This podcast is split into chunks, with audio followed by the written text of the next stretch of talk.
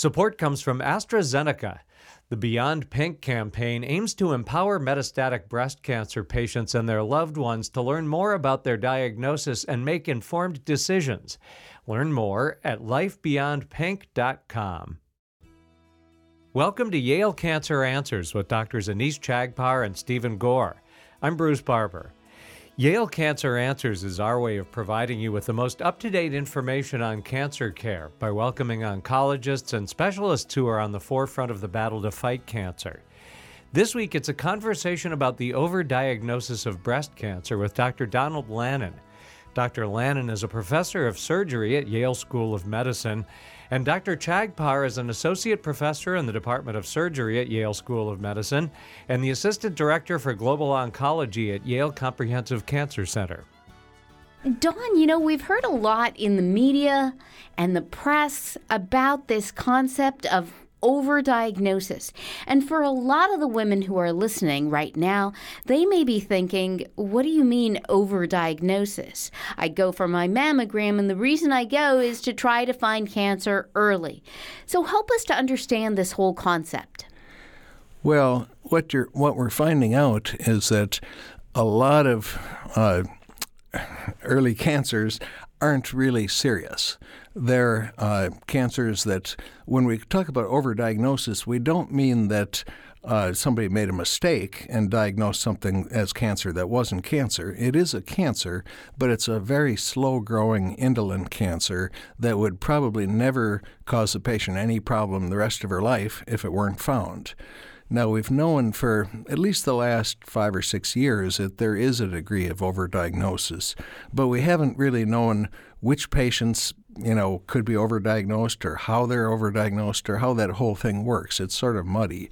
And the way we knew that it exists is if we look at uh, cancers over the last 30 years, since mammography screening became very uh, widespread, the number of cancers went up tremendously, but mostly the number of small cancers went up. And if you look at the number of large cancers that are life threatening and cause a problem, they went down a little, but they didn't go down very much.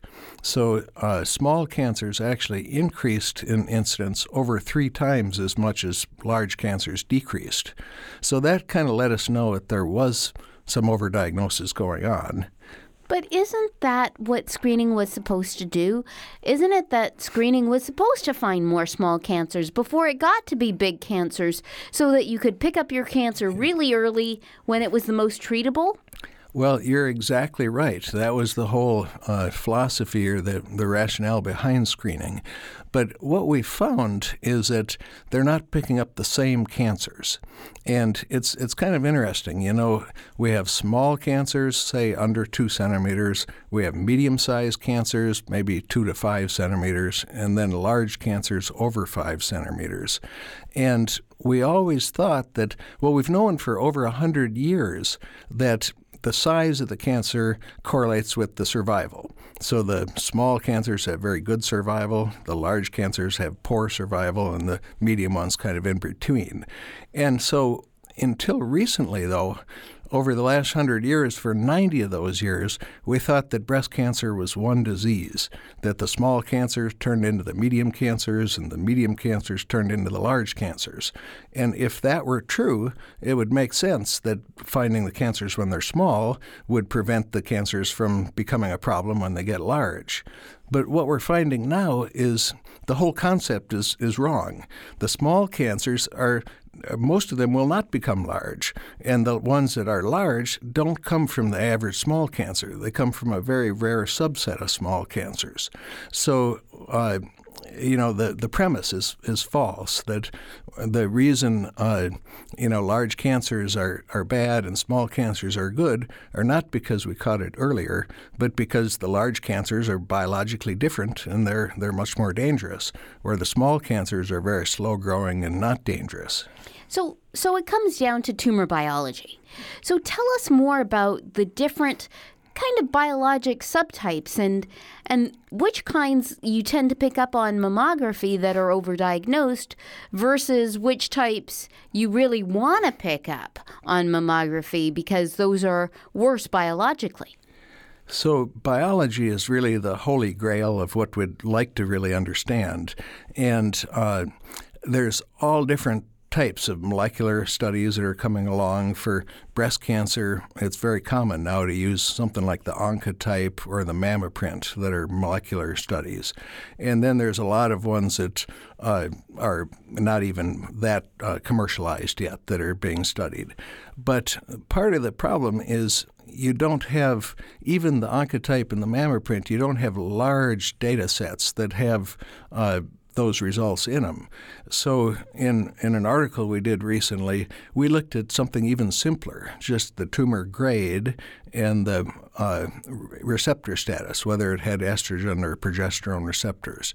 And we found that just with those three very primitive uh, biological tests, we could categorize tumors as favorable, intermediate, or unfavorable. So, what we found is that the favorable ones are the low grade, grade 1 hormone receptor positive, so ER or PR positive cancers. And those were pretty favorable. The 10 year breast cancer specific survival is about 97 or 98 percent for those cancers.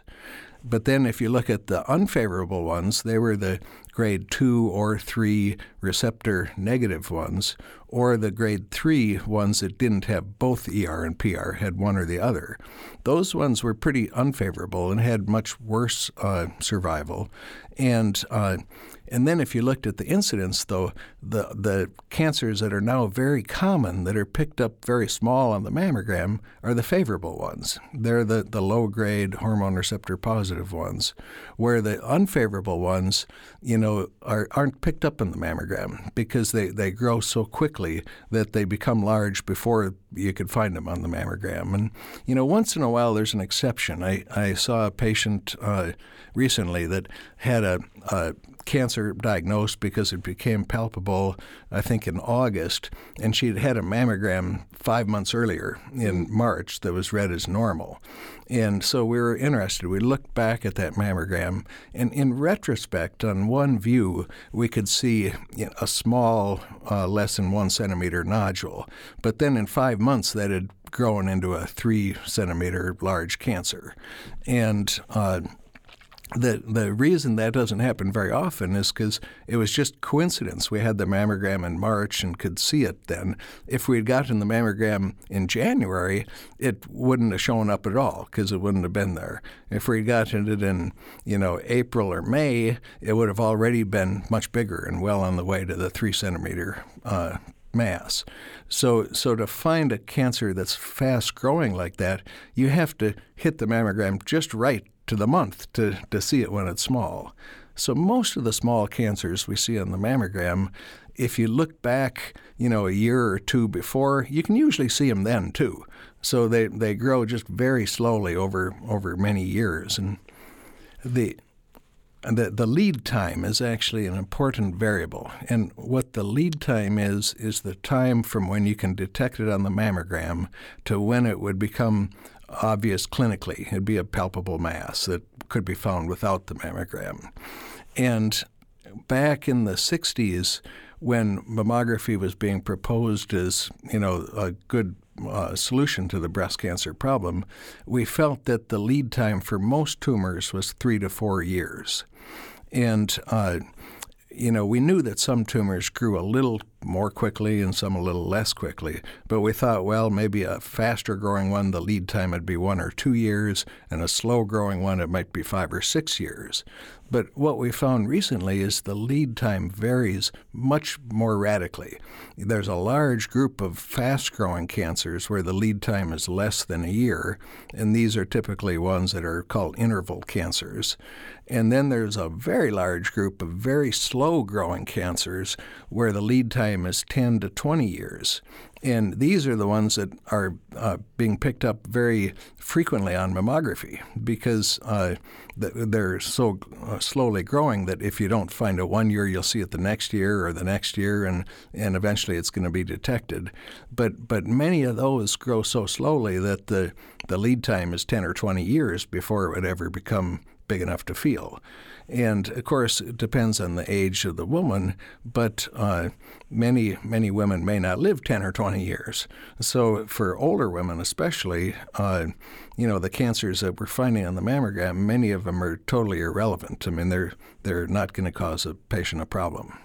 So, so that brings up an interesting question, and certainly one that has come up in, in the media, and, and we've talked about it on this show in the past as well, which is these screening guidelines. They tend to be changed periodically, and and most recently, people have started questioning when women should stop having mammograms. So, to your point, which is with regards to lead time and uh, being older, is there a particular age at which patients should really just stop having mammograms? Well, you know, I'm not going to uh, individually come up with guidelines. I think the guidelines need to be assessed by committees and groups and so forth, and and uh, come to some consensus. But I I'm not proposing that we stop doing mammograms, but I think it would make a lot of sense to stop doing them maybe by age 70 or so. You know, if we look at uh, the overdiagnosis, it, it is very age dependent, and the older women are much more likely to be overdiagnosed than younger women. And the, the benefit of uh, early detection is much less in older women. So by the time a woman's in her 70s, you know, the chances are much greater that even if the mammogram shows a cancer, it's probably a cancer that wouldn't bother her.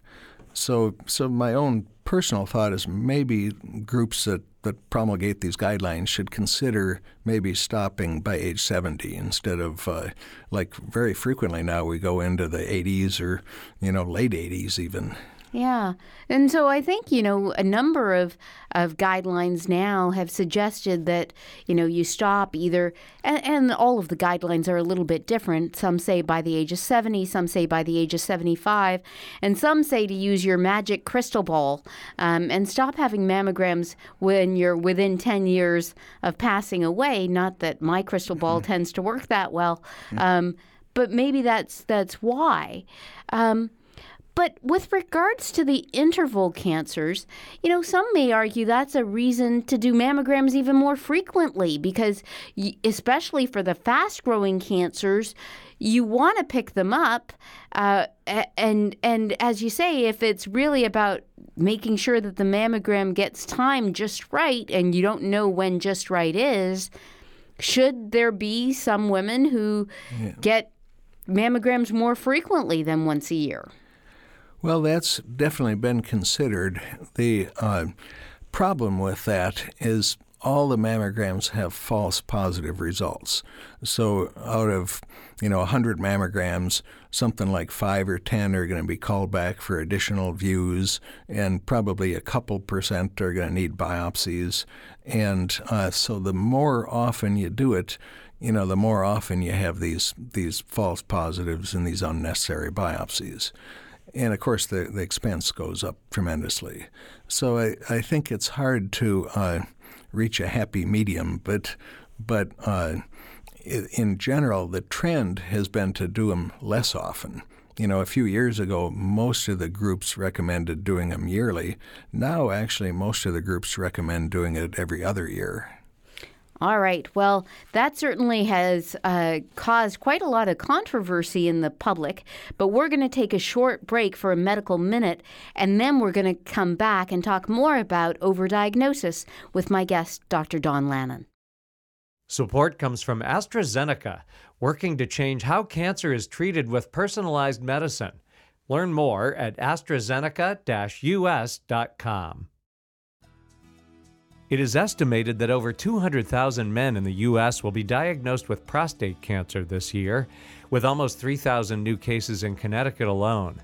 One in six American men will develop prostate cancer in the course of his lifetime. Major advances in the detection and treatment of prostate cancer have dramatically decreased the number of men who will die from this disease Screening for prostate cancer can be performed quickly and easily in a physician's office using two simple tests a physical exam and a blood test. Clinical trials are currently underway to test innovative new treatments for prostate cancer. The Artemis machine is a new technology being used at Smilow Cancer Hospital that enables targeted biopsies to be performed as opposed to unnecessarily removing multiple cores from the prostate. More information is available at yalecancercenter.org. You're listening to WNPR, Connecticut's public media source for news and ideas. Welcome back. This is Dr. Anees Chagpar and my guest, Dr. Don Lannin. He's here with me tonight to talk about overdiagnosis for breast cancer. And this whole concept of overdiagnosis is really the idea that some cancers that are picked up on mammograms are so indolent, so slow growing, that they really wouldn't cause you any trouble, anyways, and that likely they would cause you no harm. On the other hand, there are some cancers that are rapidly growing where they show up in the interval between mammograms. And so, Dr. Lannin, one of the questions that people may have is you know, is there a strategy whereby if you know a cancer is slow growing, you can simply watch it instead of having it treated? Or are these cancers such that they have the potential to cause both physiologic and psychologic harm, such that women may just want to have them removed regardless? Well, I think both are true. Certainly for prostate cancer, watchful waiting is becoming much more common and, and uh, very well accepted. Um, the difference is surgery for prostate cancer has a lot of side effects and it's uh, not a very popular surgery. Where uh, the surgery for breast cancer, at least if you can do just a simple lumpectomy, is actually very easy. A lumpectomy is just an outpatient procedure. It uh, you know is not generally deforming or have many side effects. So I don't think there's many women that would uh, feel real strongly about avoiding a lumpectomy if that's an option. Now, avoiding some of the other treatments like mastectomy or axillary node surgery or the postoperative uh, treatments like radiation therapy or chemotherapy, certainly uh, there's a big advantage in avoiding those. So, my own feeling is that the cancers that we call overdiagnosed uh, unless the per- person's very elderly, like in the 90s, or has a lot of comorbidities where even a lumpectomy is, is kind of a big deal, those patients would be ideal. And even now, we, we do watch many of those. But uh, for a healthier patient, I think most patients are going to feel better having a lumpectomy and knowing that it's out. But then uh, hopefully we can then avoid though the, the radiation or the axillary surgery or the other things that frequently go along with it. So, when you talk about overdiagnosis, just to be clear, you're not advocating that people do less mammograms simply because mammograms may find these cancers and that they then may mandate surgery. But what you're really talking about is overtreatment and having additional therapies for a cancer that may be indolent? That's right. I think they, they go hand in hand. And the uh, as I mentioned, I'm not advocating we don't do mammograms. You know, I think stopping mammograms by age 70 might uh, somewhat decrease the rate of overdiagnosis in elderly women, but probably a better approach is to understand the biology of the cancer, and if we find a cancer, diagnose it, and then uh, try to understand which ones we don't have to treat so aggressively. Mm-hmm. Which brings us to this paper that you wrote in the New England Journal. Tell us yeah. more about that. Well, that was a, a very fun uh, paper. I it was really a, initially a response to a previous paper written by Dr. Gilbert Welch, and he's the one that showed that the small breast cancers were increasing so much and the large breast cancers only going down a little bit. And uh, so my collaborator, Dr. Shi Wang, and I uh, were trying to look to see if we could find data to support that uh, paper that Dr. Welch wrote, and also to understand the mechanism, how that would happen. And uh, So that's how we came up with the classification of using the grade and the estrogen and progesterone receptor to divide patients into uh, favorable, intermediate, and unfavorable groups. And then Dr. Wang uh, did some very elegant uh, models where he looked at the lifespan expectancy of patients and the uh, chance that the cancer would would uh, you know be overdiagnosed, and then from that could calculate the lead time. And it turns out if you know, you know, the life expectancy and either the lead time or the rate of overdiagnosis, you can calculate the, the third one. And so he built some very elegant models looking at uh, who is overdiagnosed and how that happens.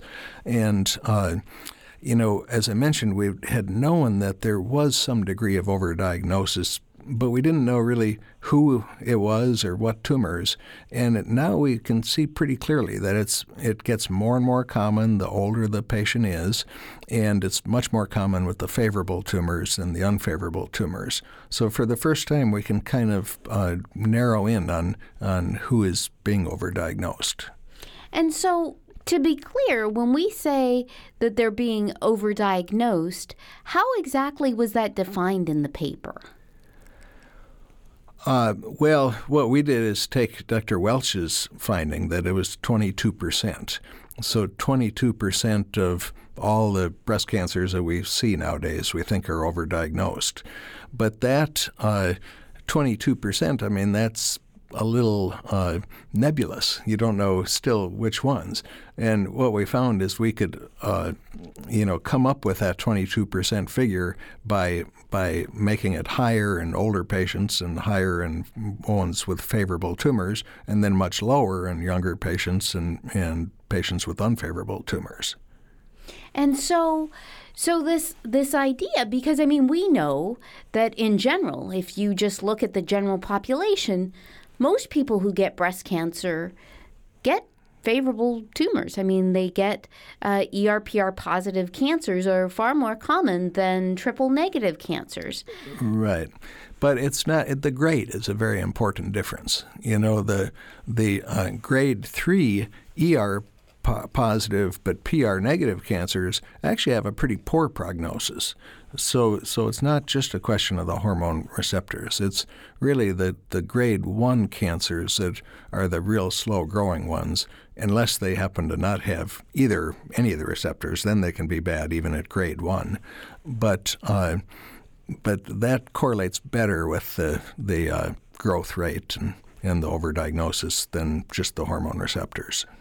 So it seems to me that what we're really talking about is over treatment because if we still get mammograms in everybody, in order to really understand who has a favorable tumor and who doesn't, those patients would still need to have a biopsy and therefore be diagnosed.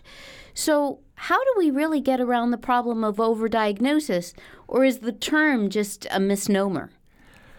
Well, as I mentioned, it doesn't overdiagnosis doesn't mean anybody did anything wrong. It just means that they're cancers that wouldn't have bothered the patient if they hadn't been diagnosed. And uh, you're right. I mean, I think the, the ultimate key is going to be to better understand the biology. And I want to make clear that with our current uh, technology, we can't, on an individual level, say, Mrs. Smith, your cancer's overdiagnosed. That's what we'd like to be able to do, but we can't do that. What we can do is say if we had 100 patients like Mrs. Smith, you know, two thirds of them would be overdiagnosed. But we can't ever say that. Uh, you know, an individual patient is overdiagnosed. So at this point, it's, uh, you know, we're really not to the point where we can say, we don't want to treat somebody, but we can say we can individualize the treatments. And I think there's already uh, situations, particularly in women over 70, where we we know we can treat less aggressively with radiation. Uh, there's some guidelines that we may not need to do sentinel node biopsies in women over 70, and yet both radiation and sentinel node biopsy may have a, a, role in some women over 70. But so by categorizing the patients into favorable and unfavorable biology, it may help us decide, you know, how to treat women over 70 without going necessarily against guidelines and recommending no treatment at all. Mm-hmm. What about um, the use of additional techniques? So, you know, here in Connecticut, there was a dense breast law passed, and this law has now been passed in many states all over the, the nation, uh, which really helps women to understand who has dense breasts and who doesn't. And in the women who have dense breasts, the idea is that you may need additional screening to really look carefully in the breast and see if we can find cancers. With your research looking at overdiagnosis, does that fly in the face of this whole dense breasts and trying to find things that you can't even see on mammography? Well, Probably. We really don't know. I think the, the question of uh, ultrasound screening for dense breasts is a fascinating one because it was based on no science whatsoever. The, the only thing we know about screening ultrasound is that occasionally you will find cancers that don't show up on a mammogram. But that's the only thing we know. We don't know, you know, some of our data actually suggests that ultrasound detected cancers are more likely to be overdiagnosed than even mammogram detected cancers. But we need much better uh, figures on that. But it's uh, the big question that we don't know is would the survival be just as good if we didn't do the ultrasound and we waited another year or two and then found the, the cancer on a mammogram? Well, the odds are very good that the survival would be just as good, but uh, you know that's the real question that needs to be asked, and and nobody's asking it. Mm-hmm. But so uh, the the way this law got passed is absolutely fascinating, with no data whatsoever to suggest that it's worthwhile. The legislators, based on you know one or two patient uh, situations or case stories, assumed that early detection is always better, and so they passed a law, you know, encouraging screening ultrasound, and now uh, it's being passed at, at half of the states in the country without data. So it's it's uh, you know it's just I think interesting when in some ways we uh, try to be so rigorous about applying science to uh, technology into uh, public policy and health policy, and yet uh, something like screening ultrasounds get passed based really on a myth. And the, the myth is really that over there that uh, early diagnosis is always better. Mm-hmm. I mean, it goes to other forms of imaging as well. I mean, in the past, um, almost every patient who had a mammogram and was diagnosed with even a small cancer would have an MRI. The idea behind that being that the MRI might show more cancers. But if those cancers didn't even show up on the mammogram, were those overdiagnosed too? Uh, they may be. Some of the, the uh, data we have suggests that MRI detected cancers are also maybe a little more likely to be overdiagnosed than, than mammographic detected cancers. But uh, you know, I think there are places where an MRI is helpful, but we we are actually much less likely now to just apply it routinely to every newly diagnosed breast cancer. We're much more selective where we use it. Right. And in fact, now there are national guidelines that suggest that you don't routinely use it in every newly diagnosed breast cancer patient. And to your point, um, really start to be a little bit more selective and individualized in terms of uh, whom you order an MRI in. So, after the publication of your study, which talked about um, overdiagnosis and kind of thinking about less favorable versus more favorable cancers and how the more favorable cancers tend to be overdiagnosed, particularly in elderly patients, have you noticed any change in practice? Well, our study wasn't really to the point where we made any recommendations about changing practice. It was more uh, to understand really the mechanism of overdiagnosis and understand what's going on. And I think the, the next steps are going to uh, need some clinical trials and some uh, much better measures of tumor biology to uh, really carry that to the next level, to saying, you know, for a patient with a uh, favorable cancer by X, Y, and Z criteria, you can uh, do less treatment, and and certainly those trials are uh, being designed, and and I'm quite hopeful that uh, we'll get some progress there. Dr. Donald Lannin is a professor of surgery at Yale School of Medicine. If you have questions, the address is canceranswers at yale.edu, and past editions of the program are available in audio and written form at yalecancercenter.org. I'm Bruce Barber, reminding you to tune in each week to learn more about the fight against cancer here on WNPR, Connecticut's public media source for news and ideas.